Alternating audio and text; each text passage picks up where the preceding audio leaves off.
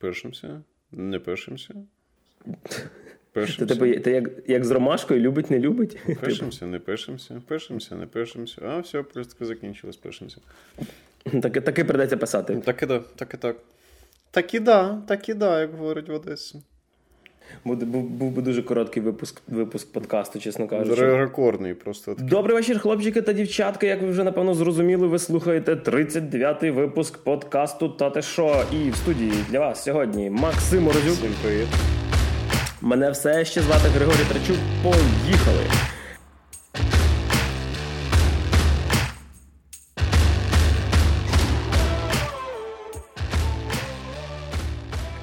Так, ми дуже різко ввірвалися, тому що в нас є дійсно про що поговорити. Багато чого, ну не багато чого, але багато чого цікавого грали, дивилися доволі цікаві фільми. Ну, хоча чи цікаві чи ні, я думаю, ми поговоримо трошки пізніше. А починаємо ми з ігор. І отже, Макс добрався, я знаю, до одної гри, яку я навіть колись встановив, але навіть не запускав, якщо не помиляюся. Чому не запускав? І мені теж цікаво. Ну, тепер мені цікаво, чому не запускав. Е, я подивився, насправді, ми зараз говоримо про е, Remnant From the Ashes. Mm-hmm. Е, я її качав, бо її роздавали в пі ес Plus. Я подивився кілька віддяшок з е, геймплеєм, і воно мені нагадало таку, знаєш, категорію Б, типа Lords of the Fallen і т.д. і т.п. Такі. Десь такі є. О. І от тепер мені більше цікаво, Макс, що воно за таке? Тому що, ну, крім, крім назви, яку я гуглю кожен раз, я її не міг запам'ятати, цей Remnant чогось. From the Ashes. From the Remnant from the Ashes. ікс ікс ікс parody.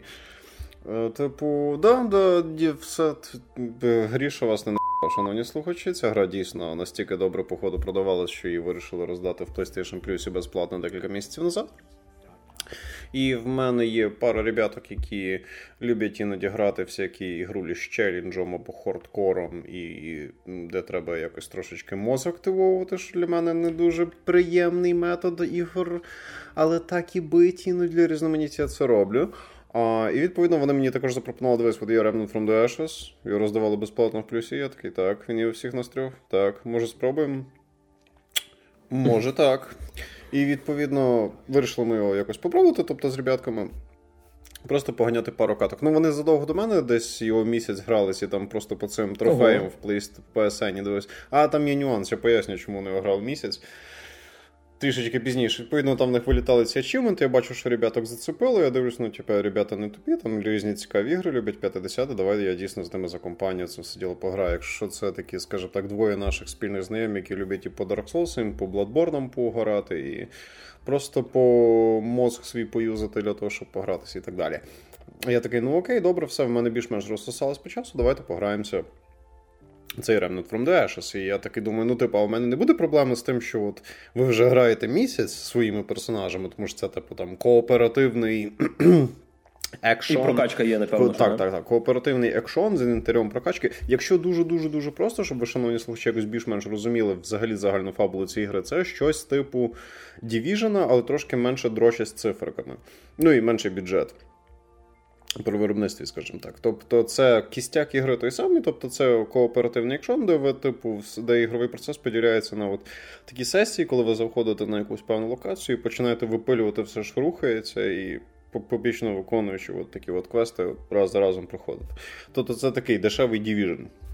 Я таки кажу, ну, типу, ви вже там прокачені, п'яте-десяте, оце все, мені буде дуже напряжно з вами бігати, чи мене просто якось баріком проженете, щоб я заспідбустився. Вони такі, а ми граємо в хардкор режимі, в якому смерть персонажа перманентна, так що можна паритись, ми, по суті, новими персонажами почнемо. Я такий, ага, окей, окей, стало цікавіше. Я такий, ну добре, хардкор, так на хардкор, ну але... І ти з ними в цьому режимі грав? Так, там є режим і є складність, це, це два різних, типу... Це типа як Iron Man в X-комі, да? Якщо вмер, то вмер. Так, свого роду так. Тобто це режим, де перманентні наслідки смерті твого персонажа, тобто він вже не відновлюється. Там є, відповідно, і є цей режим, а є типу рівень складності. І рівень складності ми вибрали нормал. Я думаю, в них на це були дуже серйозні причини. А типу мод ми взяли хардкор. Відповідно, рівень складності самих боїв, демеджу і так далі у нас такий, ну, типу, людський, але типу, якщо ми вже підсумку відкинулись, то відкинулись назавжди. Там можна піднімати напарників, як в Division, там є можливість, якщо, наприклад, хоча б один з трьох вижив до кінця виконання квесту, то, відповідно, він також може підняти інших двох братюнь. Тобто там не так, що прямо ти, якщо тебе занокдаунули, то все це остаточний кінець і всього цього. Тобто ще є певні... Мають всі троє померти, да? Мають всі троє відкинутися, тоді ви всі троє одразу і створюєте ага. нових персонажів. Угу. І, і прям весь сюжет спочатку, все спочатку? Все спочатку, типу... все спочатку, інвентар спочатку, квести спочатку. Ну, як сюжет, квести. Тому що сюжет там, ну, такий, типу, ну, ми страшні й**ки захопили землю, і тепер ці жалюгідні людішки ще якось тим чином стараються брикатись і нас перемогти, і від нас відбитись. Кінець.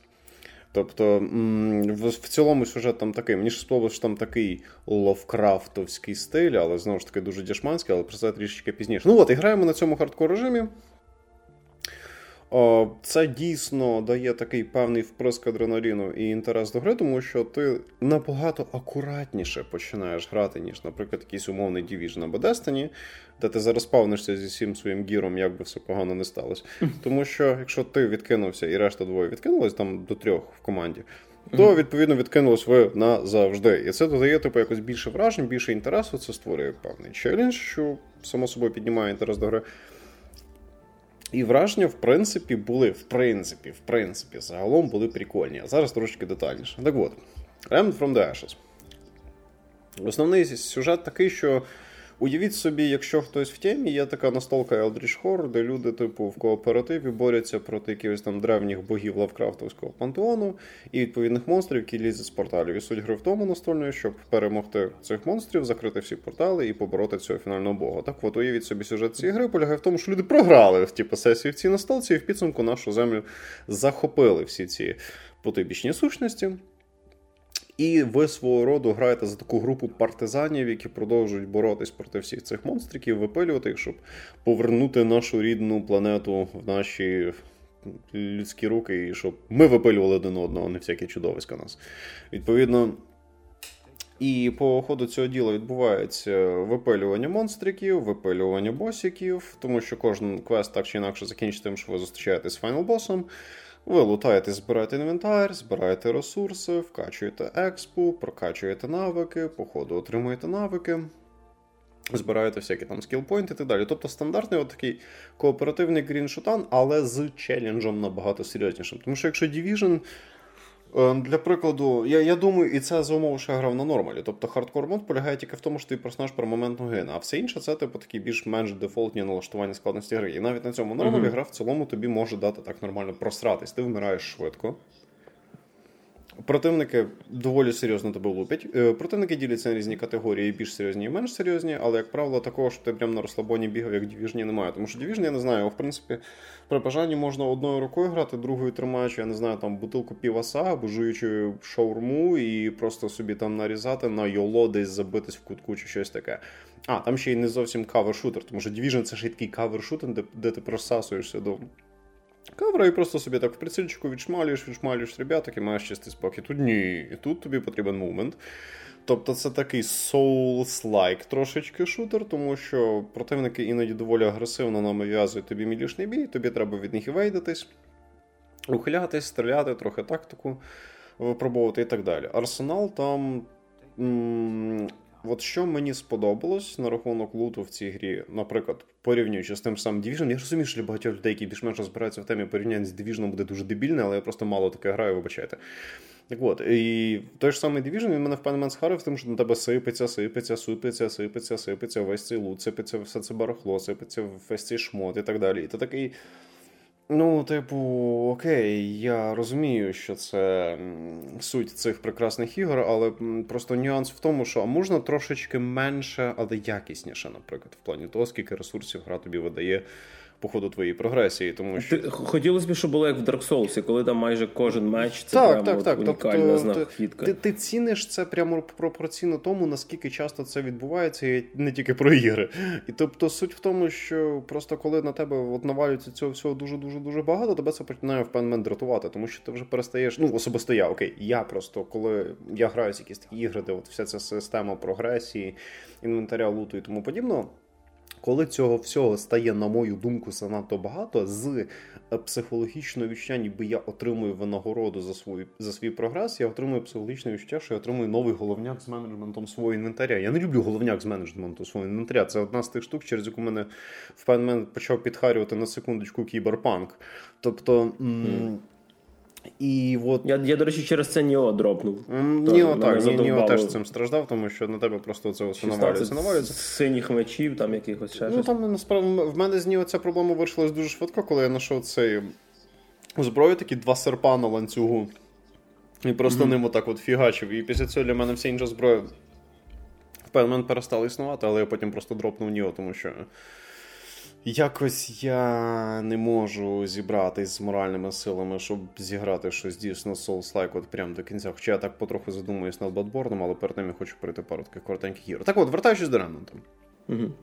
А там прикольна штука в тому, що от всього цього інвентаря в плані зброї, шмоток і різних апгрейдів на тебе валиться не так багато. І це приємно. Тобто в тебе, арс... в тебе мало видів зброї, але кожен з цих видів зброї дійсно між собою відрізняється. Тобто, в тебе... ну, знову ж таки, на тому етапі, поки я зіграв. Тобто ми там до кінця навіть близько не доходили.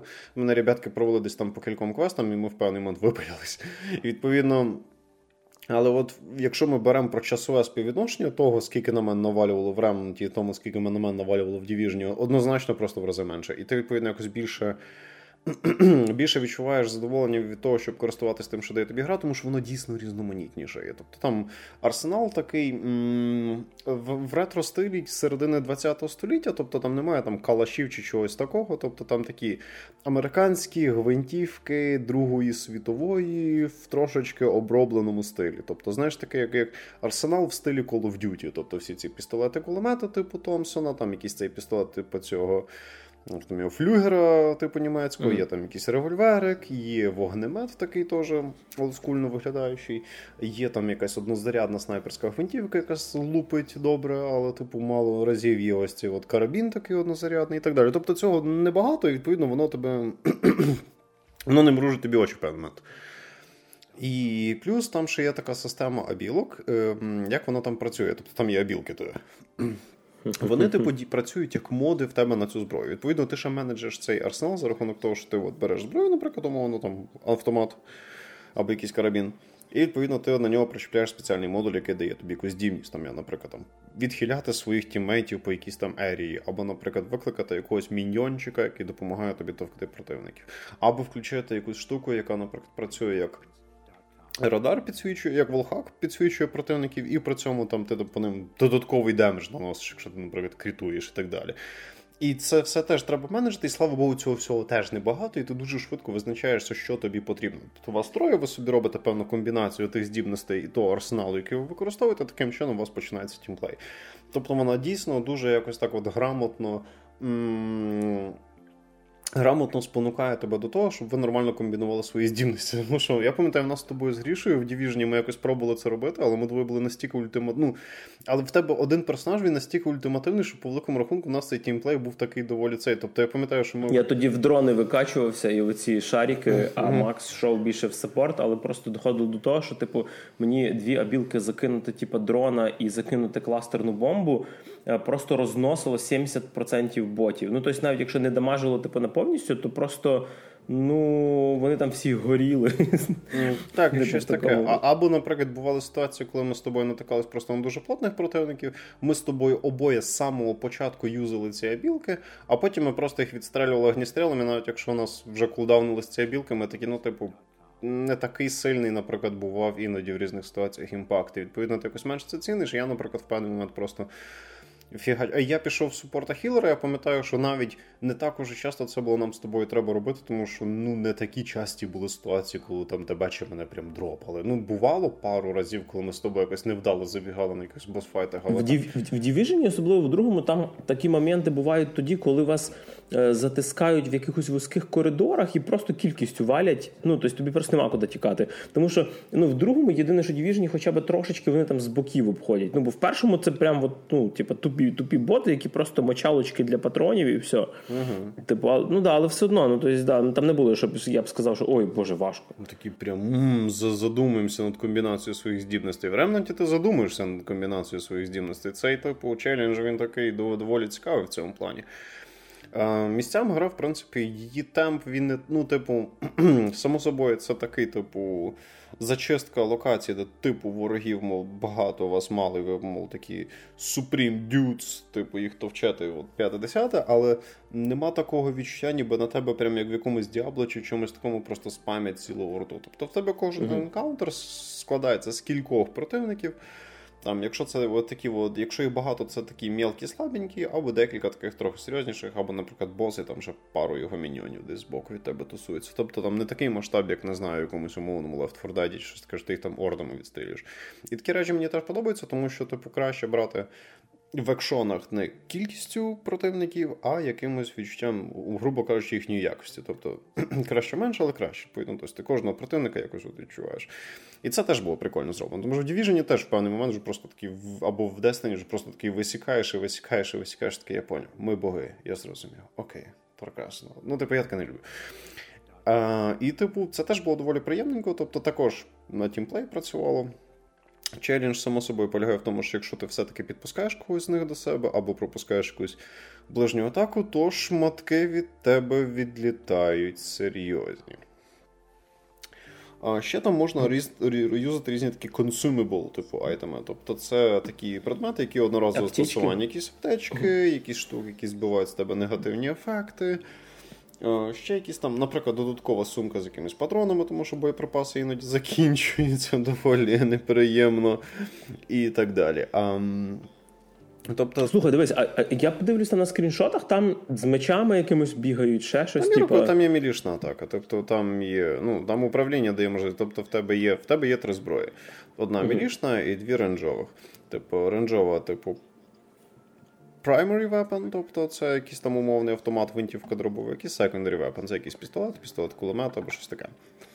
Відповідно, mm-hmm. там є рукопашна атака теж, тому що тобі багато противників, більшість з них будуть нав'язувати мілішний бій, але на хардкорі я рекомендую уникати таких ситуацій. Тобто, ну і там ще є три класи.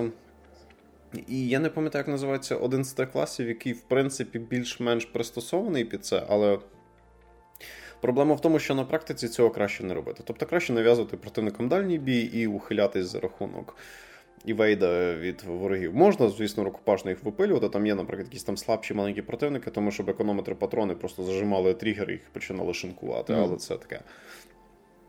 От мені якраз було цікаво, типу, чи, ну, тобто, чи ця мілішна атака, воно, тобто, є, є якийсь сенс в цьому, чи це просто... Є, є, е, є, ну, як, є як, але як, типу, як, просто як кажу, ми, ми на практиці стараємося цього не робити. Угу. Тобто, якщо граєш не на хардкорі, можеш собі порозважатись, подурачитись, погратись в такого самурая, але, типу, не, не, але на хардкорі це, це, знаєш, такий last resort. Це вже, якщо ти дійсно його до себе підпустив і, типу, зручніше його шинканути разок другий, то можна, але це треба робити акуратно. Тобто з приємних моментів подобається, що там не занадто багато інвентаря, подобається, що вона дійсно стимулює тімплей, подобається, що там є якийсь елемент тактики, подобається, що вона виконана в своєму стилі. Але, але, але, але... Вот, вот, не, мені не, дуже, не, цікаво, не, не дуже класно вона продалась і, напевно, роздалась в PlayStation Plus по доволі зрозумілим прозаїчним причинам. Перше, що кидається в очі, це те, що з бюджетом в ребят було дуже і дуже і дуже не густо. Тобто, стиль візуальний класний, але на технічному рівні він реалізований. Ну, така категорія Б. Ну, ти реально такий, знаєш, дві тисячі одинадцятий рік на екрані бачиш, коли граєш. Тобто, не, не, не самий класний дві тисячі одинадцятий рік.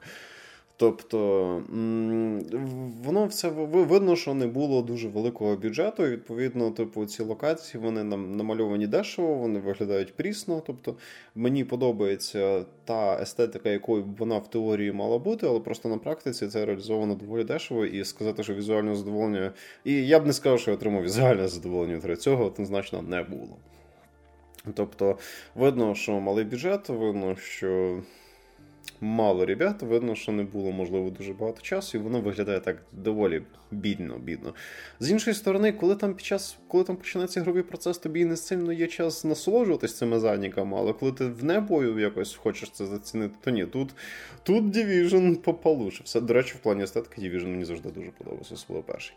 Вот. І м, отут, типу, першим ділом кидається в очі от такий от бюджетний момент. Другий момент, можливо, чисто моя проблема. Може, в мене просто... Ну, Гріша, по, по, коли ми грали It Takes Two, зрозумів, як в мене іноді перегорає пердак, коли щось іде не так, але, типу... Це друга тема у нас буде наступна. Так, але, типу... Може, це просто моє сприйняття страждало від того, що я бісився чуть-чуть, що щось там не виходило в бою, так мені треба, але мені здається, місцями там трошечки кривенькі хітбокси, коли діло доходить до мілішних атак, тому що я був певний. Ну, бо буває момент, коли ти ніби... І іноді таке вчення, ніби з запізненням ти отримуєш демедж, коли ти, наприклад, ухиляєшся від противника чи щось таке. Знову ж таки, може мені просто так здається. Я не проводив прям якийсь супер детальний аналіз чи щось таке, але просто декілька разів в мене було відчуття, ніби хітбокс трішечки не так спрацював. Тобто я ніби вже ухилився від атаки, але я все одно від неї демедж получив. Можливо, це якісь нюанси неткоду чи щось таке. Все-таки ми троє грали мультиплеєрно разом в цьому. Може, може це якось mm-hmm. страждало, я не знаю. І типу... Також з нюансів, наприклад, ті ж самі застосування всіх цих консюмеблзів, білок і так далі. Мені не дуже сподобалось, як в грі зроблено управління, особливо коли діло доходить до от, використання різних певних додаткових штук. Тому що там, наприклад, умовно, ці одноразові штуки, вони як в ВДС на хрестовині, наприклад, або там якась білка, вона десь на курку чи ще щось таке. І типу... Якось воно трохи, от, типу... Це не дуже зручно було робити в рамках шутера. Мені ж сам Horizon не сподобався. Це був один з одних небагатьох моментів, який мені сподобався Horizon. Там теж дуже багато дуже важливих речей на хрестовині. І мені просто під час всіх цих динамічних боїв в Horizon було незручно користуватись хрестовиною. Тобто в даному ситуації. Тобто тобі треба зробити якусь там певну паузу, ще паузу на анімації, ще ж з п'ятдесятий, тобі треба забрати палець з стіка, поставити його на хрестовину, щоб це зробити і так далі. І от що в Remnant, що в Horizon, це трішечки було незручно робити. Тобто, і знову ж таки, Souls-like складова там дійсно є, і ще одна штука, геймдизайн гри полягає в тому, що от в нас є, типу, це, розумієш, відчуття, ніби це такий, з точки зору геймдизайну, це такий мод до Dark Souls з вогнепальною зброєю. Хм. Тобто, вони частину речей, типу, взяли от, умовно з Souls-like ігор і додали туди mm. трошечки, типу, Division. І м, ні одну з цих речей, по-перше, вони прям дуже кльово не реалізували, чесно кажучи, і вони їх не дуже, як на мене, органічно зліпили. Тобто сама ідея того, що ти робиш хардкорний кооперативний Souls-like шутер, нормальна. Але просто рівень реалізації того, як вони це зробили, оце вже, ну, як сказати... Тобто, знову ж таки, видно, що і не самі, типу, круті деви цим займались. Тобто, це така mm-hmm. дуже-дуже, в підсумку хочу сказати, що це така дуже-дуже-дуже нішова гра. Тобто, в кооперативі на халяву на PlayStation Plus її погратись можна там пару разочків. А сказати, але купувати... Але сказати щось таке, що я купив би це на старті, ні. Якби не за компанію з ребятками, теж ні. Тому що навіть той ж самий Division, попри те, що я там тільки що так нехірово басрав, на фоні категорії бігри Remnant From the Ashes. Division, я пам'ятаю, друг... Division, я пам'ятаю, коли ми з Грішою грали, то я його іноді навіть пару раз в соло залипав. Тобто там mm-hmm. воно було трішечки адиктивніше, ніж тут. Бо тут в певний момент стає так трохи втомляти. Тобто з плюсів, прикольний креатив в плані арсеналу зброї білок, хороша така стимуляція командної гри, сама по собі хороша ідея, прикольний стиль, але це все не дороблено до якогось дійсно крутого рівня. Тобто це не тріпала гра ні по бюджету, ні по якимось дурцям. Тобто це така нішова гра, яку прикольно попробувати з ребятками декілька разів там пограти, побігати. Тобто я думаю, я його ще трохи з ребятами за компанію пограю, а потім ми, напевно, нернемо щось інше. От і все. Тобто, якщо ви отримали його в PlayStation Plus, і у вас є там, не знаю, один-двоє чуваків, з якими ви любите пошпіляти якісь кооперативні ігри, то можете спробувати. Але так, щоб це прям якась пушка чи щось таке, чи, чи це якась гра, яка дуже-дуже зайде любителям саме чогось нішового, то ні. Тому що ідеї хороші, але не докручені до кінця. Якось так.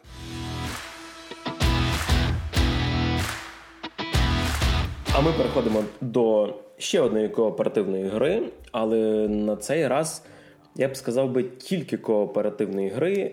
Це новий проект від Hazelight Studios і Josef Fares, якого ви можете знати по фразі «Fuck the Oscars», «It Takes Two». І е, виділяє цю гру, я б сказав би, найперше те, що так як і попередня їхня гра A Way Out, ви можете її грати тільки в кооперативі. Неважливо, чи це кауч-кооп, коли ви сидите з двома геймпадами на дивані, граєте по сплітскріну е- в одній квартирі, е- чи ви це робите онлайн. Також по сплітскріну. Ви... Да, і, до речі, так, якраз хочеться теж виділити те, що навіть коли ви граєте онлайн, ви все одно будете бачити екран другого гравця. Тобто сам геймдизайн в цьому плані, так само як в A Way Out, не відрізняється. Але на відміну від A Way Out, хоча тут я можу насправді трошки помилятися, чи там не було такої ж функції, вам не потрібно купляти гру для двох гравців. Тобто, якщо ви купили для себе, ви можете просто відправити Buddy Pass для свого друга, він просто качає так звану версію для друга з PlayStation Store, і він може тоді з вами грати безкоштовно. Він не може грати з кимось іншим, хто теж не купив. Ну, тобто це не, не, не, не така ланцюгова реакція. Але як мінімум, типу, що так як гра, е, хоч вона продається там умовно за там, що не помиляюся, п'ятдесят чи шістдесят доларів, то як full прайс, то ви просто можете розділяти її цю ціну на двох. І, типу, як мінімум, це в два рази дешевше, ніж коштує якийсь фул-прайс проект. Е, хоча по якості, я б сказав би, вона заслуговує дійсно на фул-прайс. Тобто це я так заходжу дуже-дуже далеко.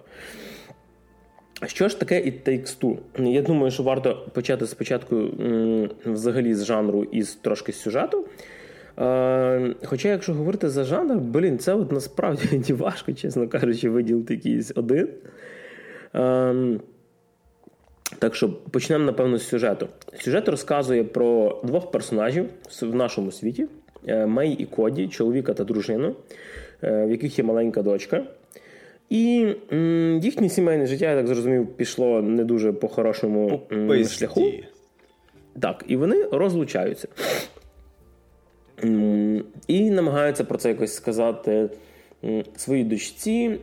Чоловік, наскільки я міг зрозуміти, сидить більше вдома, такий приділяє увагу дитині, але мало що робить для сім'ї. Жінка, навпаки, працює десь там в місті, за межами їхньої, місця їхнього житла, менше приділяє увагу дитині. Та. Ну, а дитина, напевно, володіла якоюсь магією вуду, поплакала над двома ляльками, які вона зробила для...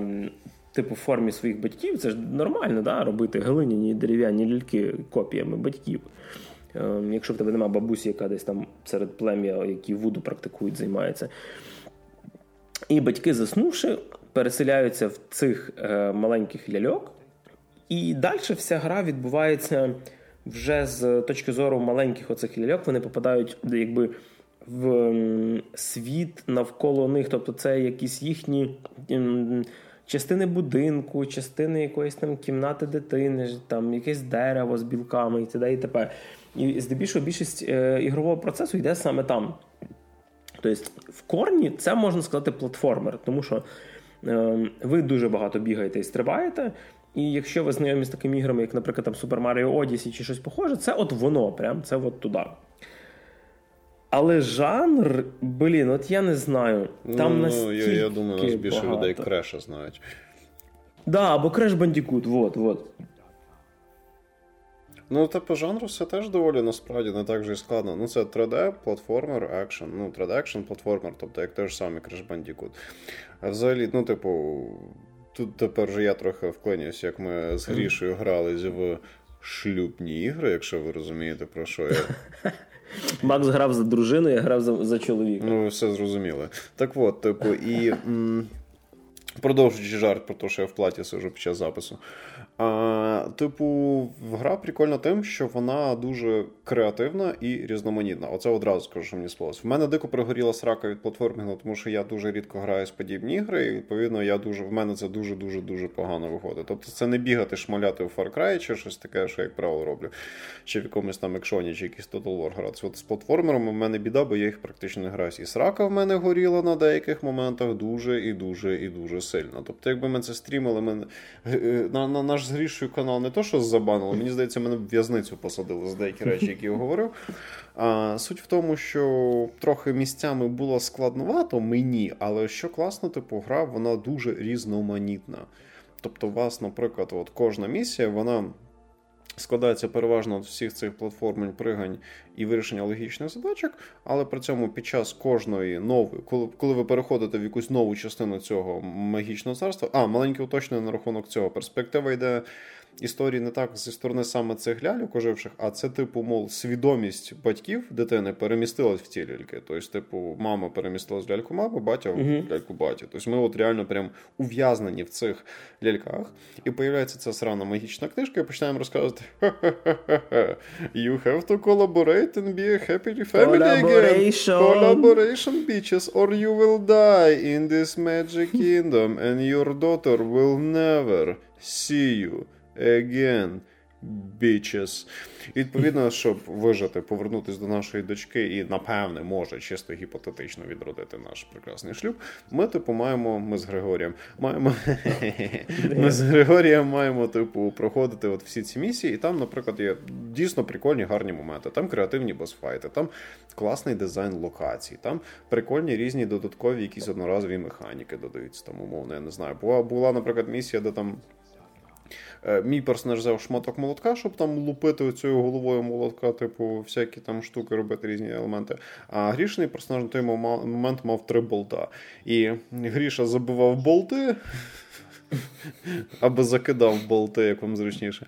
А я, типу, там різним молоточком робив це. Тобто у вас, наприклад, появляються ці тимчасові додаткові механіки, і у вас є різний набір логічних задачок, які ви виконуєте по ходу, то що, щоб, проходи, щоб далі прогресувати по локації, і ви маєте координувати свої дії. Тобто, наприклад, там, умовно, є якась секція, де от в Гріші є от його набір завдань, а в мене є мій набір завдань, або функції, як, як зручніше. Відповідно, ми маємо грамотно і вчасно виконувати дії, щоб ми разом могли одне одному давати можливість проходити далі по секції. Тобто я там проходжу через якусь там секцію, де якісь платформи включаються, виключаються. Гріша їх включає. І від того, наскільки вчасно він їх включить, залежить від того, чи я пройду. Або, наприклад, там, мені треба перескакувати по якимось там канатним доріжкам чи чомусь такому, і Гріші там треба забивати ті цвяхи в повітрі, щоб я вчасно міг, мав можливість там заскакувати і так далі. І потім навпаки, там, наприклад, Гріші треба проходити через якийсь там тунель з неелектризованими проводами, і мені треба вчасно вмикати, вмикати вимикачі і так далі.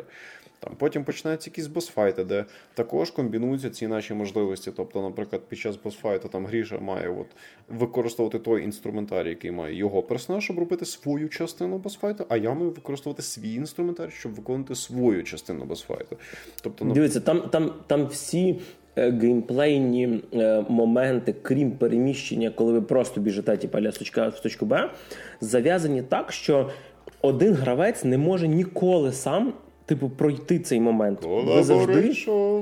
Да, завжди колаборейшн, як каже цей доктор книжка, там є такий специфічний знаний персонаж. І е, от, наприклад, якщо Макс розказував, що, типу, тут дали коді чоловікові дають цвяхи, він їх просто як е, списи кидає, що е, Мей може стрибати як принц Персії по них, типу, або розбивати якісь елементи. І вам дали оцей молоток, ці цвяхи, ви півгодини з ними пограли, і тут ви по сюжету кудись пересуваєтеся в інше місто, і все, цю механіку вас забирають, вам дають іншу механіку, зовсім інші геймплейні елементи. І гра постійно міняє вам жанр фактично. Ну, не так, щоб міняє жанр, але просто, ну, знаєш, ти, ти просто інакше виконуєш ці різні завдання. І там дуже різноманітні місії. Вони часто роблять різноманітні ситуації. Тобто, там не так, як в багатьох сучасних іграх, що є певний от кістяк механіки, з, пев... з певного набору дій. І ти просто оцей набір дій без кінця і краю от повторюєш впродовж цієї гри, через що гра стає дуже різноманітною, і в певний момент Максим її просто дропає, тому що йому вже надоїдає вся ця репетативна історія. Тобто навіть якщо йому гра подобається, він просто такий, ну коротше, мені надоїло робити одне і те саме, напевно, може я колись її пройду, а потім я таки її видаляю. А тут такого немає. Тобто тут гра прикольна тим, що ти кожен раз різні місії виконуєш по-різному. Тобто якщо вам от хочеться різноманітного і не занадто складного, ну, теоретично не занадто складного геймплею, це доволі хороший вибір. І вона креативна. Тобто там дійсно такі грамотні, нормальні, хороші наркомани займалися арт-дизайном. Там локації дійсно зроблені як такі гіперболізовані, типу частини нашого будинку. Тобто там якісь там умовно всередині дерева біля нашого будинку є бджолиний рій, ми там з бджолиним царством боремося, які... І в переміжку які шив... воюють з білками. Які, так, які воюють з білками, мілітаристами, і в них там конфлікт між собою, ви там тікаєте на різних цих дитячих. Це такий той історії. Тобто це щось от, типу як історія іграшок по великому рахунку. От в якомусь такому сприйнятті, в форматі сприймалася ця от гра з точки зору сюжету. Ну і сприймається, ми її ще не закінчили. А ще, а ще там, крім того, що ви маєте якби обов'язкові геймплейні елементи, там є дуже багато міні-ігор. Тобто ви просто можете знайти якусь міні-гру, типу, наприклад, один ховається в коробці і вилазить з таких дирочок, типу, а другий б'є молотком, типу, по ньому.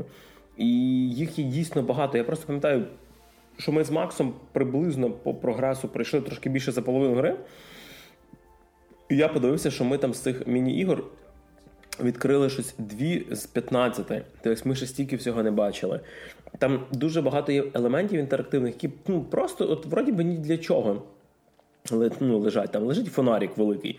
Ну, ти можеш підійти його включити, виключити. І всі ці елементи, вони якісь тоді здаються м- ну, не просто, знаєш, як е- якась пасивна декорація, типу картинка на фоні. Ну, доповнює. Тобто ти можеш да, на, на це застрибнути, там, нажати якусь кнопку, ще щось, типу. І от... Е- Не знаю, Josef Fares, коли рекламував цю гру, у нього була ж така акція, коли якщо ви заскучаєте хоча б раз в цій грі, то я вам там подарю тисячу доларів. І реально там типу в кожну... Наступна новина, Josef Fares збіднів. Ні-ні, якби він сказав, коли ви схаритеся і почнете там матюкатися, бо ви не можете допригнути кудись, бо камера гнялась, так. Вот. Ну, не знаю, я думав, що це був такий просто рекламний хід, нікому він там Та ладно, не давав. Та ладно, що серйозно? Та. Як ти здогадався? Мені, чесно кажучи, дуже, дуже тішить те, що е, на ПК, на PlayStation і т.д. появляються набагато більше всяких таких платформерів, тому що, ну так, да, є Crash Bandicoot, який є Crash, є його ремейки, але майже весь цей жанр окупувала Nintendo своїми Маріо. І як би я Маріо не любив, звісно, але хочеться на інших платформах теж, щоб щось таке було. І Фарес виходить ну, на реально хороший рівень. Тобто це дуже багато інтересних геймплейних ідей. Там деколи ми так розгадували якісь головоломки, що коли розгадували, ми думали, блін, от серйозно? Це, це отак треба було зробити, коротше. Ну, знову ж таки, там, там не так, щоб майндблоуін, просто щоб не чекати, чувак, ти зараз так розкажеш, вони ж подумають, що ми реально дебіли, тому що насправді головоломки не були чимось складним, але просто нам подобався рівень креативу. Тобто, знаєш, в одну гру напхано дуже багато дуже прикольних ідей. Що рідкість. Єдине, що хочу додати, гра має рейтинг шість плюс. В принципі, вона предназначена для дітей, це можна зрозуміти. Ну, ляльки там бігають і т.д. Але деякі битви з босами е, мають такі, хоч і там, там немає крові, матюків, там розчленьонки всякої, і т.д. і т.п. Цього всього, звісно, там немає. Але там такі сцени жестякові зняті, що навіть без крові е, ти розумієш. Ну, я, наприклад, про е, пилосос зараз розказую, хто грав, той зрозуміє. Добивання основного цього, цього боса в кінці. А то не грав, поясню, збережи думку. Коли ви перемагаєте цей пилосос, ви засовуєте он ті два шланги йому в очі і висасуєте очі разом з мозом йому прямо в ці шланги. І воно просто вилазить з нього, і він вмирає отак. Для і, до речі, і, і я, в принципі, ну, типу, давай будемо серйозними, насправді в цьому не, немає чогось такого прям, ну... Ну, типу, страшно, знаєш, от якби він там ще якісь там, не знаю, душероздираючі крики видавав, чи він там видавав якісь... Ну, все салочі, ти все салочі. Воно зроблено в доволі такій дитячій манері. Тобто, я зрозумів, до чого ти ведеш, але давай ти закінчиш свою думку, тоді вже я скажу собі. Ну, я просто про те більше, що, скажімо так, типу, я розумію, що це воно було доволі дитячо виглядало, але, чесно кажучи, коли ти в кінці боса заставляєш висусати самому собі очі, і він нам реально кричить просто, це доволі це жорстко. Круто. Люди в інтернетах, які пройшли далі, розказували про м, сцену з слоником, я це не спойлерив. З зеленим. Но, каз... Да, блядь, ми поїсти принесли. Жонушка, я покушать принес. І, і от до чого я веду, що е, казали, що слоник це прям жестяк жестяковий має бути.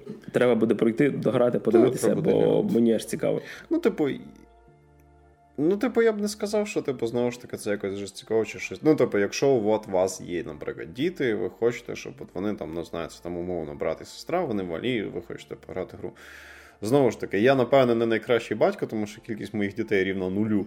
Але, типу, суть в тому, що м- я би не сказав, що це щось, що так чи інакше може там когось травмувати, чи викликати якийсь шок, чи щось таке. По-перше, давайте ми всі будемо чесними. Діти не гірше за дорослих вміють користуватися інтернетом і знаходити в ньому все будь-що цікаво. Тобто я, коли був малий, як тільки я взнавав, що мені не можна щось там подивитись, чи щось там включати, чи щось це, все. Сенс мого життя полягав в одному. Подивитись це, включити це, попробувати це. Найкращий стимул в дитинстві – примусити мене щось зробити, це казати цього не робити. Це було просто іде. Шкода, що, блін, в дорослому житті це вже так не працює. Так от, і типу просто, я би не сказав, що там, ну, тобто, діти, вони спокійно мають доступ до набагато більш напряженого контенту, ніж ця гра. Тобто, я розумію, до чого веде гріш, і насправді я теж був такий трохи, окей, прикольно.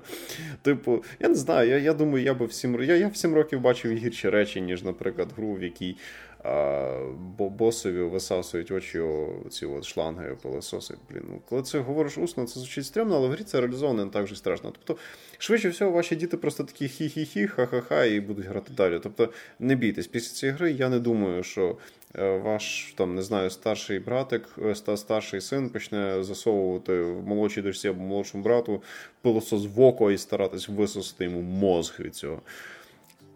Це таке порційне, м'ягеньке, лайтове насильство. Я думаю, не в більшій, не в меншій мірі, як це робиться, наприклад, в якихось там умовних, там, не знаю, піксарівських мультиках, яким, або якісь там історії іграшок, чи в якомусь льодовиковому періоду, чи там, наприклад... Бо був такий фільм, мені здається, ми його з тобою дивились, чи я не з тобою дивився. Я дивився такий три-дешний мультик, називається, блін, локалізація просто прекрасна, «Повний розковбас» чи якось так. Да, там, де, типу, продукт... з тобою. Да, там, де продукти харчування, типу, мову. Там як такий же... жестяк в кінці був. Оста... Ну, да. Взагалі, там остання сцена просто, але в нього, сорян, в нього рейтинг вісімнадцять плюс. Так, так, так. Ну от, і типу, і знову ж таки, це, це вже такий серйозніший момент, але навіть якби я це малим би подивився, я багато речей, насправді, цього мультику малим навіть би просто не зрозумів. Почнемо з того. Тобто це для мене був би якийсь такий трохи сюрреалістичний видовище, яке мені ще нічого б не пояснило. Тобто ви теж маєте розуміти, що ми, от, наприклад, з Грішою от сидимо, двоє дорослі, ми просто, там, не знаю, наприклад, дивилися якесь там, не знаю, жорстоке кіно, чи може якісь там, не знаю, напряжні новини, чи може там вживу бачили якісь сцени жорстокості, чи якоїсь розчленьонки, чи щось такого. І ми собі в себе, в своїй уяві, дійсно трошечки інакше інтерпретуємо те, коли ми бачимо, як комусь там щось там звідкись викулупують і так далі, і після цього він вмирає. Діти, якщо, якщо ваші діти не дивляться десь на якихось там напряжних сайтах відоси, де ісламські терористи відрізають людям голови, то вони швидше всього не будуть так інтерпретувати те, що вони побачать в цих босфайтах. Тому я не думаю, що ця гра це прям щось таке більше... Я, я думаю, ваші діти будуть більше травмовані платформінгом в цій грі. Оце я вам гарантую. От сльози і крики будуть просто від того, як пару раз там хтось десь невдало пригне. Тому що це просто перетворюється в ланцюгову реакцію. Жопа ваших дітей горітиме повним ходом. Ви, напевно, навіть знаєте, що ваші діти знають матюки, про які ви не знаєте. А типу, факт цієї наявної жорстокості, я б не сказав, що це щось таке, щоб ДКЦ. Тобто для, для дітей або для людей, які мало грають ігри, доволі непогана штука. Тобто, якщо ви чувак, якому подобаються ігри, у вас є, наприклад, дружина, яка там ну, не так, щоб дуже ними цікавиться, там нескладне управління, там задачки не є такі, що ти там півгодини будеш сидіти репу, чухати, як їх зробити. Бойові.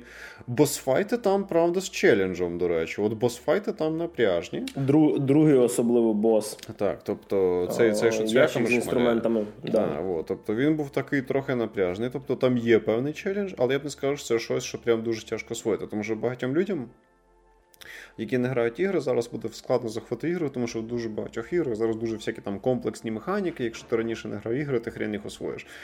А тут, типу, все доволі просто, зрозуміло, інтуїтивно якось от розтосамило, тобто тебе швидко вчать, швидко якось от ти в це діло вливаєшся і може тобі, в принципі, ігри сподобається. Тобто особисто мені тексту сподобалось. Ну, на рахунок ще добавлю про те, що мені вийшло спробувати, якраз ми з Максом дофіга вже прийшли. І так само ми локально з дружиною пограли на PlayStation в, типу, по сплітскріну. При тому, що вона взагалі ігри це от прям не її. Тобто щось таке простеньке, якщо це потикати якісь файтінги, де типу, ну, не сильно там треба задумуватися над геймплеєм, типу, і то воно окей, може бути. Ми так само проходили кілька ігор, типу, де можна грати паралельно на двох, так як Hidden Agenda, наприклад, коли з телефонів.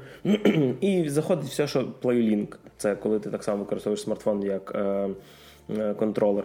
Тут ми дійшли до другого босу, і от на другому босі там потрібна така координація доволі ідеальна, е- що це було реально важко. Ну і коли, знаєш, ти вже там тридцять разів підряд типу, програєш, е- а там в грі, до речі, коли просто якийсь персонаж кудись падає, то він ну, телепортується і відроджується одразу.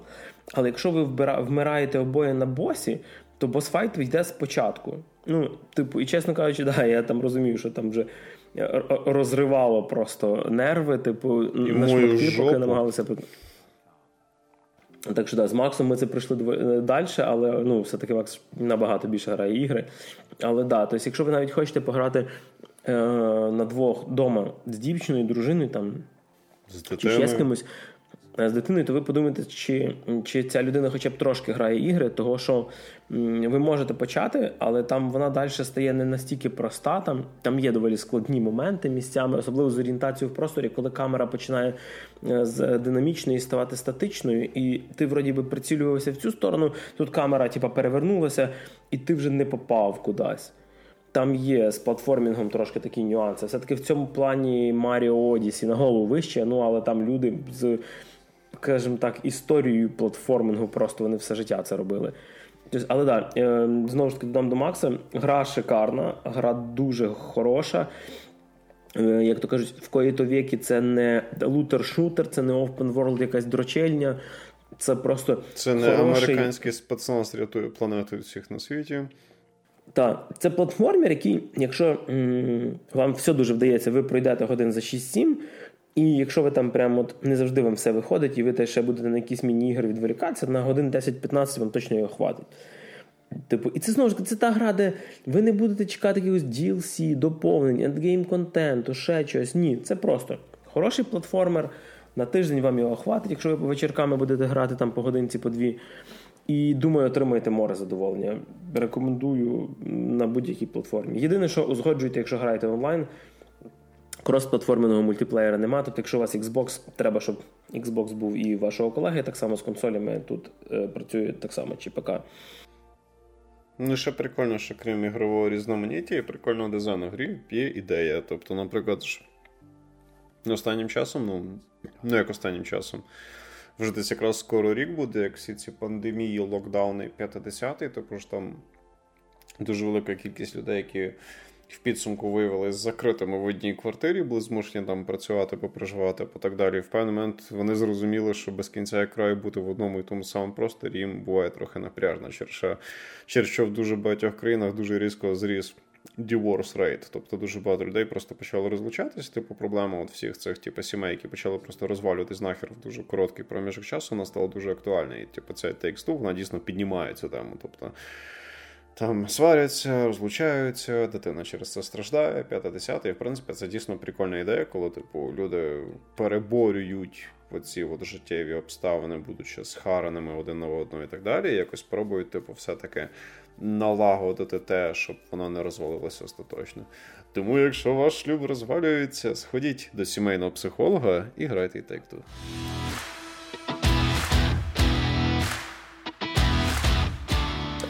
А ми нарешті переходимо до кінематографу. До високого кінематографу. До високого, того що в нас тут персонажі дуже високі насправді. А, вдалося мені подивитися м- такий фільмець, який ем, називається «Godzilla проти Конга». Шикарно. М- да. Скажемо так.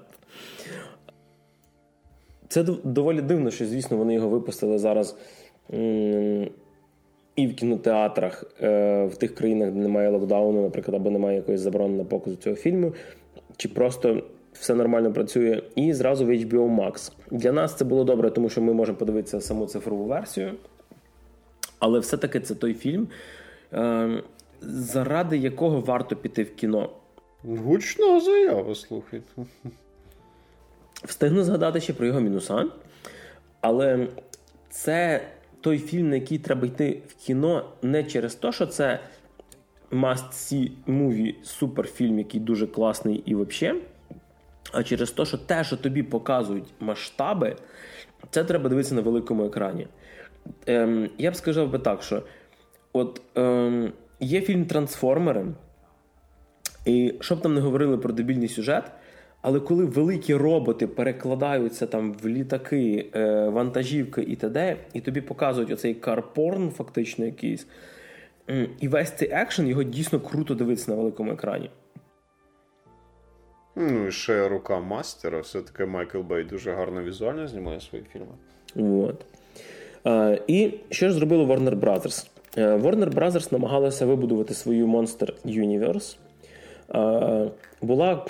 років шість, якщо не помиляюсь, назад, фільм «Годзилла», де самої «Годзили» майже не було, де фільм знімався дуже схожий на монстр, типу мокюментарі, де там всі бігають з трясущоюся камерою, mm-hmm. і на весь фільм там того «Годзилли» було... Сорі, сорі, сорі, сорі, не, не мокюментарі, але просто з перспективи, типу, так. висоти людського сприйняття. Mm-hmm. Тобто мокюментарі – це коли... Це так званий found footage. Це, типу, коли тобі, мол, тебе відчуття, ніби ти дивишся задокументовану зйомку. Тобто, як, наприклад, фільм «Паранормальні явища» або той ж самий «Монстр». Бо все-таки тут, щоб на всяк випадок ти...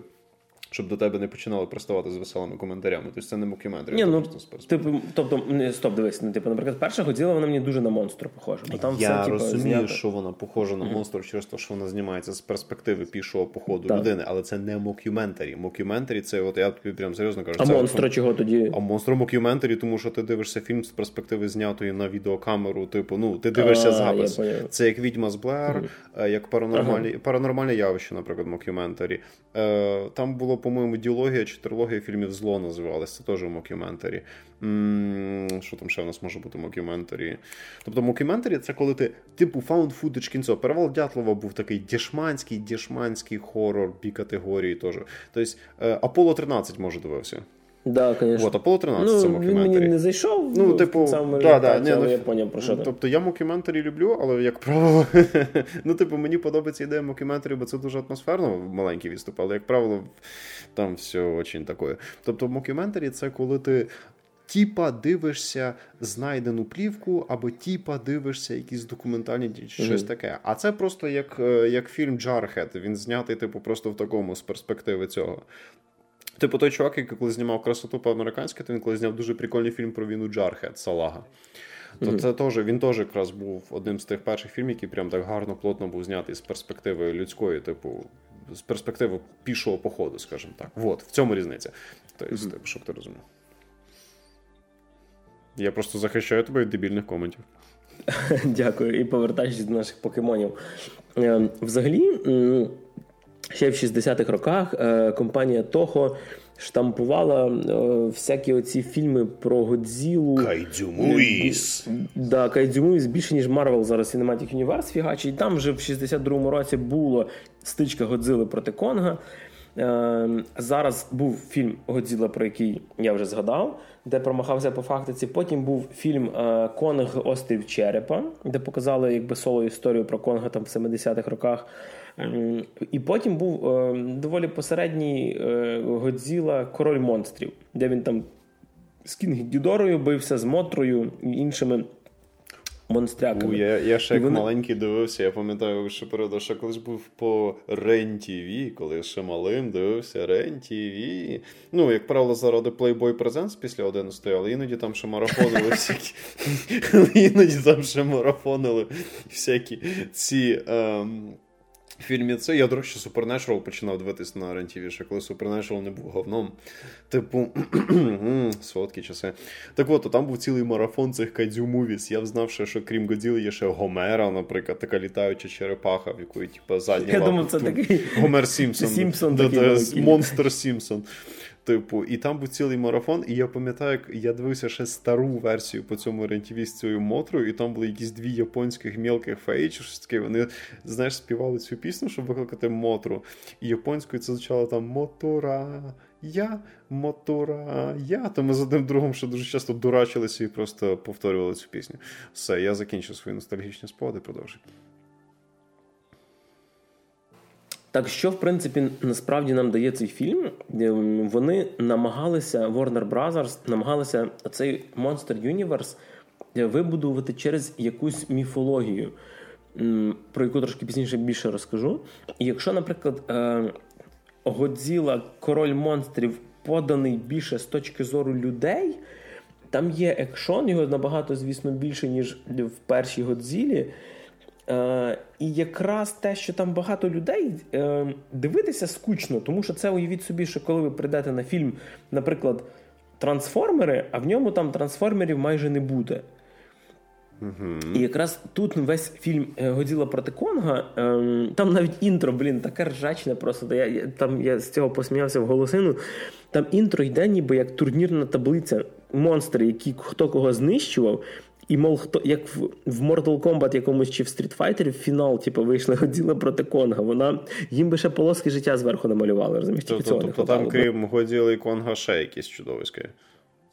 Ем, ні, ну вони чи якраз були в, підсумки... в Kings of Monsters. Ти... Типу, тобто, так. Да.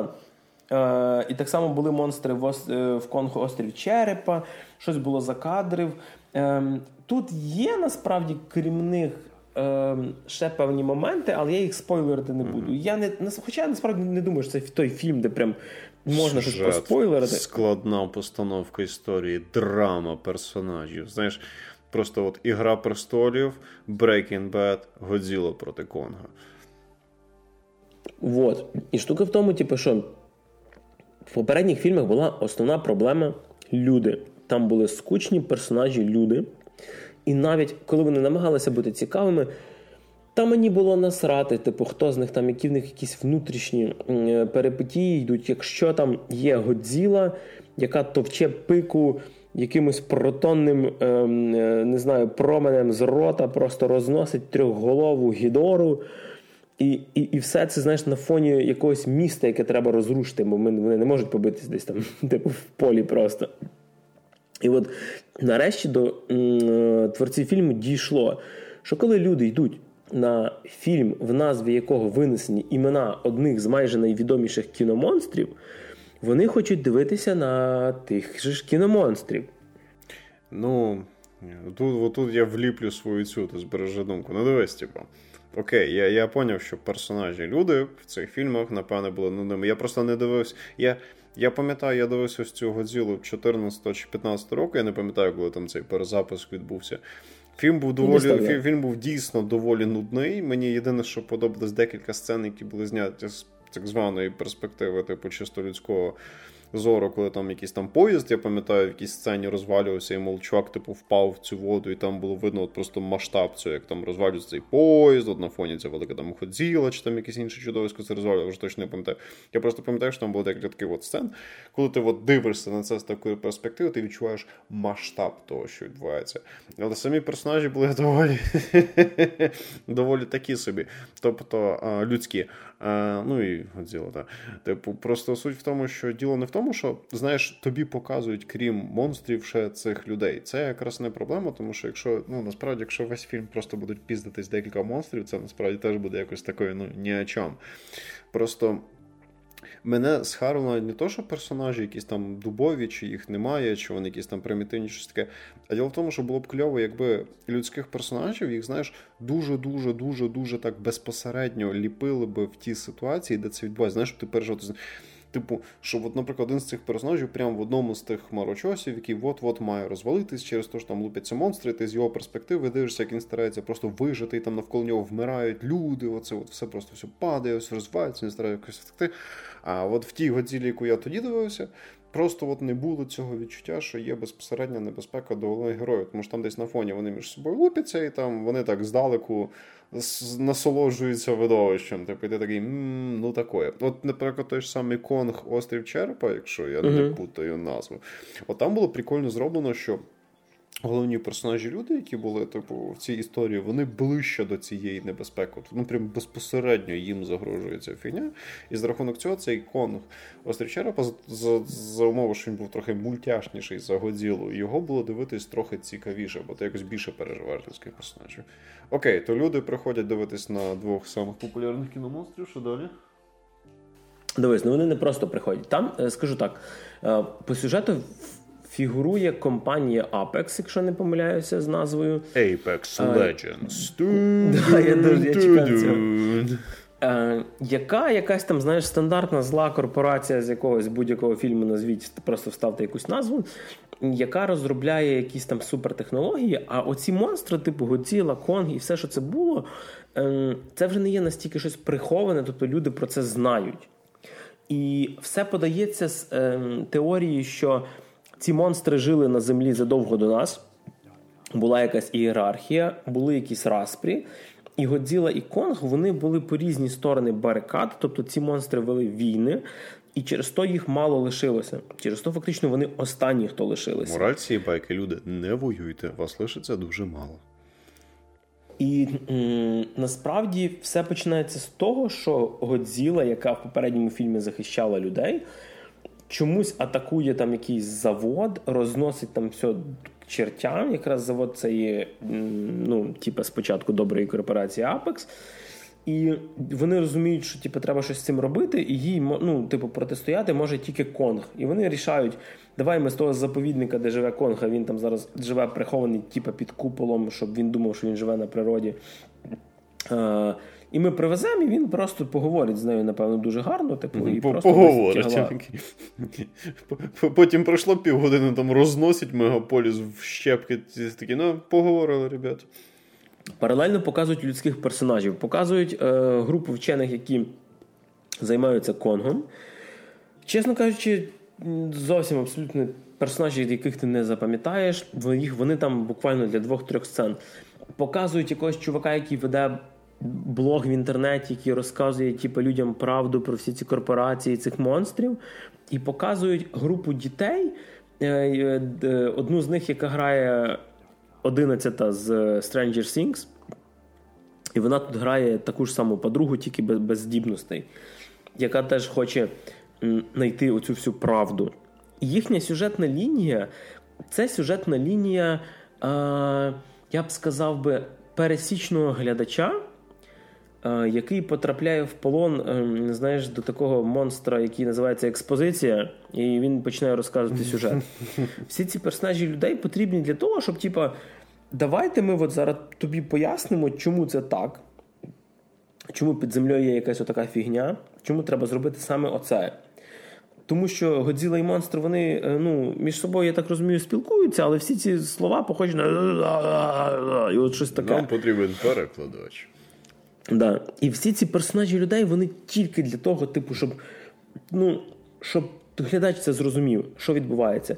При тому, що більшість з них довгий час навіть не знаходяться в якійсь небезпеці. Тобто це не персонажі, які, типу, аля зверху б'ються великі монстри, а знизу вони якось там виживають. Ні. Но, що мене потішило? Екшен, мать його, дійсно хороший. Це от перший тихоокеанський рубіж. На цьому рівні. Коли там тобі не показують кров, але ти розумієш, що там тільки що були люди, і там пробігся Годзіла, і він там реально просто винищує. Будинки сипляться як, як просто картонні. Не в тому плані, що це погана графіка, і вони так виглядають, а просто коли тобі показують Годзілу, і там сорокаповерховий будинок, і ти розумієш, що типу, коли це з перспективи людини показано, це великий будинок, а з перспективи Годзіли це прям, ну, ну просто, знаєш, така типу, кущик стоїть з боку, який можна розтоптати. От. І знаєш, типу, я б сказав так, що всі ці мішки з кістками, типу люди, ну, вони, можливо, чуть більше відіграють ролі, ніж в попередніх фільмах. Але не сильно більшу, типа, роль, ніж м, фігурки, які домальовують, знаєш, на фан-сайтах, щоб показати співвідношення, типа, монстра до там будинку і людини. Тобто люди, я б сказав, що люди в цьому фільмі для відчуття масштабу. Щоб ти розумів, що оця Годзіла така нехуйово дебела. І Конг теж. До речі, в «Острові Черепа» він був менший трошки, і тут навіть про це сказали, що тіпа, він почав рости, і тіпа, ми його не можемо вже контролювати. Да, під'ївся трохи. І очікувано сценарій тут не є чимось супергеніальним. Фільм називається «Годзіла проти Конга». І, і сам фільм, як і його назва, виглядає красивим, пафосним, але трохи тупуватим. Але це фільм, який називається «Годзіла проти Конга». Не треба чекати від нього, знаєш, сценарія типу «Громадянина Кейна». Ви хотіли побачити фільм «Драку Годзіла проти Конга»? Треба буде подивитись «Громадянина Кейна», бо всі вічно говорять «Громадянин Кейн». Я взагалі в душі не їбу, що це за фільм, але я зрозумів, що там ставлять як хороший сценарій. Ну... І, скажімо, драки тут доволі мощні. Ви не будете перенасичені ними, тому що, якщо розібратися, є невелика екшн-сцена на початку і дві-три в кінці трошки більших, які доволі логічно розвиваються. Не буду розказувати прям, напевно, що, ну, типу, сам сюжетний твіст в кінці. Ого, сюжетний твіст, фільм, який називається «Годзіла проти Конга». Непогано. Блін, і знаєш що, Макс, типу, якщо ти дивився оці е, фільми п'ятдесятих, шістдесятих, де всі ці були, ну, коротше... Парочку, ну там я більше ці вісімдесяті, сімдесяті, дев'яності, але ну... ну. Я думаю, що типу, ти коли подивишся, ти в кінці нормально орнеш з того, що вони реально от це, цей спойлер запхали просто в цей фільм, угу. Типу. Okay. Прям буде доволі годно. Блін, що буде меха-Годзіла? Чувак, скажи, буде меха-Годзіла. Я тобі це скажу після запису, ну, добре, про, про все, що да. Екшон доволі хороший. Вони насипали трошки міфології. Я так розумію, що ця вся міфологія походження цих монстрів, вона створена суто для, для, для продовження. І якщо вони дійсно будуть продовжувати в такому ритмі, то може вийти щось доволі непогане фансервісове кіно для поглинання попкорну. Саме обідно, що, по-моєму, Warner Brothers там обговорювали те, щоб закрити цей Monster Universe. Ну, дивися, ем, вона зараз там рекорди по зборах, типа, може передумає. Доволі... доволі б'є, і його доганяє зараз один фільм, про який ми розкажемо в наступному випуску, саме Mortal Kombat, бо я прям є про що поговорити. Mm. А, і він, ну, все-таки, дивись, в нього, в нього кінцівка, яка е, має можливість на продовження, але можна і так закінчити. От вона, знаєш, вона не настільки відкрита, як от в фільмах Marvel, коли, типа, в них план вже на, на п'ять-шість фільмів вперед, mm. і вони, ну, в цьому впевнені. А тут от така кінцівка, що, типа, можна так закінчити, але нам є куди ще, ну, типу, куди думати. Хоча, чесно кажучи, я навіть не знаю, блін, ну, якщо вони будуть далі це все розвивати, ну, то, то, то там треба ще якихось монстрів, ну, то не можна тільки буде виїжджати. Нормально, чувак, там в тих старих фільмах, якщо вони дійсно будуть брати за основу саме Годзілу, а не Кінг Конга, то там ці ебаний зоопарк, чувак, серйозно. Я пам'ятаю, як... Е... Одним з останніх фільмів цієї старої лінійки японських фільмів по Годзілі була якась там «Годзіла назавжди» чи щось таке. А, то там, типу, мол, фіча була в тому, що звідкись всі ці монстри знов повисирались, і вони, типу, знов починали, типу, ем, нападати по всій планеті, і Годзіла їх просто виловлювала і товкла всіх одного за одним. Це, розумієш, відчуття, ніби ти дивишся е, е, навіть не Endgame, а якраз Infinity War, тому що Infinity War, він був, там було більше мішанини по кількості персонажів, ніж, наприклад, в Endgame. То от абсолютно таке саме ще. Тобто кожні півтори хвилини якийсь монстр появляється, кожен сраний раз, якийсь там інший монстр, там якийсь ось ця от велетенський метелик Мотра, оцей трьохголовий дракон, ще якась там фігня схожа на птеродактіля, якийсь чувак, який шмаляє якимось фаєрболами, схожий на цього, на барлога, бал, балрога, бал, з цього, з Володаря Перснів, цього це демона вогняного, що в морі був в першому фільмі Володаря Перснів. Тобто, чувак, там просто йобаний зоопарк. Тобто, якщо вони дійсно прям хочуть взяти за основу саме оцю Годзілу, яка мала цей японський кінематографічні корні, в них там на п'ятсот фільмів вперед, там просто єбаний зоопарк. Причому в оригіналі там взагалі ніхто не стадався ще й воскрешати всіх цих монстрів. Оце я з дитинства пам'ятаю точно. Так що, чувак, повір, якщо вони дійсно прям продовжуватимуть цю, і от фішка буде в тому, щоб просто ліпити фільми, де вони там між собою п***ять і чудовисько, то взагалі ніякої проблеми. Вони там, блін, цих монстрів більше, ніж героїв в Марвелі. Ну окей, це я вже забував. До речі, це ж ти згадував за мокюментарі фільми, типу там mm-hmm. з оцього «Зло», «Відьми з Блері» mm-hmm. і т.д. Я ж забув сказати, що «Годзілу проти Конга» зняв Адам Вінгард. Uh-huh. Чувак, який зняв е, «Відьму з Блер», е, та, що дві тисячі шістнадцятого, uh-huh. зняв дві частини фільма «Зло» uh-huh. і «Азбуку смерті», оцей такий «ей бі сі of Death». Як прикольно ми згадали про, про мокюментарі. Да, тобто, типу, там чувак знімав, який, типу, розуміє, як треба показати монастряку всяку, типу, нормально. Дивіться, що я хочу сказати в підсумку, тому що без спойлерів доволі важко говорити далі. Ну, давай а... просто скажемо, що зараз будуть спойлери і просто хай... Mm... Ну. Ні, я, ну, я ладно, думаю, ладно, що, типу, там не настільки вони, знаєш, там, mm. там це, це все-таки не Ліга справедливості mm. Снайдера, де mm. от прям є, що обговорити про спойлери, mm. там просто є кілька моментів, які не хочеться mm-hmm. псувати людям вау-ефекти. «Годзіла проти Конга» – це доволі хороше попкорнове кіно, і е, так як зараз, в принципі, мало де відкриті кінотеатри, нічого не виходить, все переноситься, нема на що піти, і ми, в принципі, намагаємося зараз виживати, щоб дивитися якісь серіали, то великий такий м'ясистий махач типу Тихоокеанського рубежа – це те, чого мені бракувало. Я хотів щось такого подивитися. Да, «Ліга справедливості», про яку ми говорили в попередньому випуску, це інше кіно, ніж ми дивилися колись, але все-таки це, ну, типу, ремейк, режисерська версія того, чого ми вже бачили.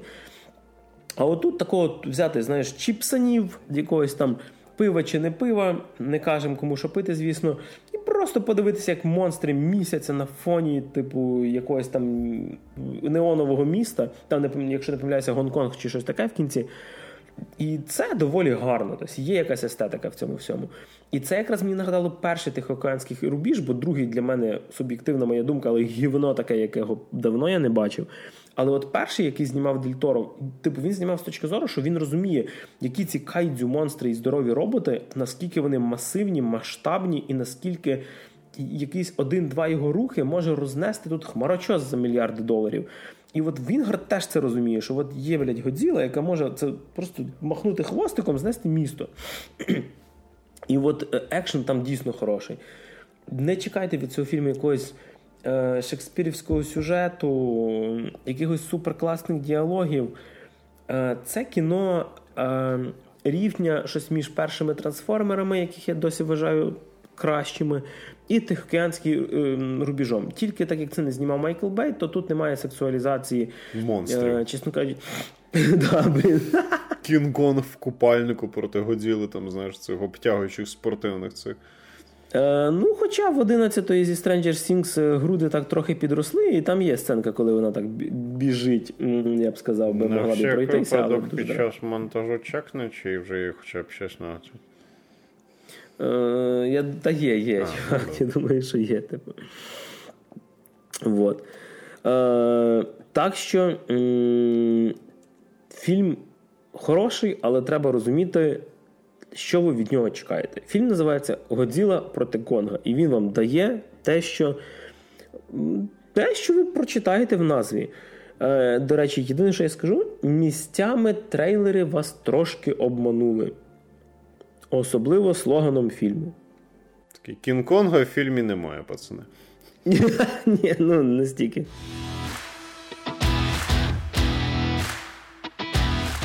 От таких нас видалося два тижні. Подивилися на монстряків, вирішили свої сімейні проблеми. Ми з Григорієм. Док... Так, в It Takes Two, і Макс помучився в Remnant From the Ashes. А ви, любі наші слухачі, слухали тридцять дев'ятий випуск подкасту «Та те шо?». І для вас сьогодні розпиналися і тренділи про всяке цікаве і не тільки Максим Морзюк. Всім па-па. Мене, як завжди, звати Григорій Трачук. Почуємося через два тижні, і тоді буде...